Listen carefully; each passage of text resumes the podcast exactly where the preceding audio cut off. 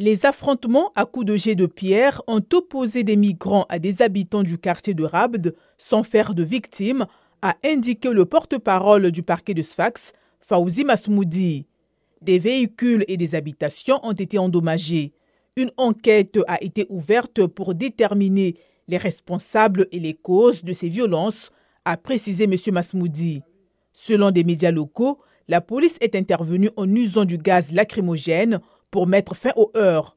Sfax est le point de départ d'un grand nombre de traversées illégales vers l'Italie. Ses habitants protestent régulièrement contre la présence de migrants en situation irrégulière, réclamant leur départ. Des violences verbales et physiques éclatent souvent entre les deux parties. Fin mai, un Béninois de 30 ans a été mortellement poignardé lors d'une attaque menée par de jeunes Tunisiens à Sfax. Les violences se sont multipliées après un discours en février du président Kaïs Saïed présentant l'immigration clandestine des Africains du sud du Sahara comme une menace démographique pour son pays.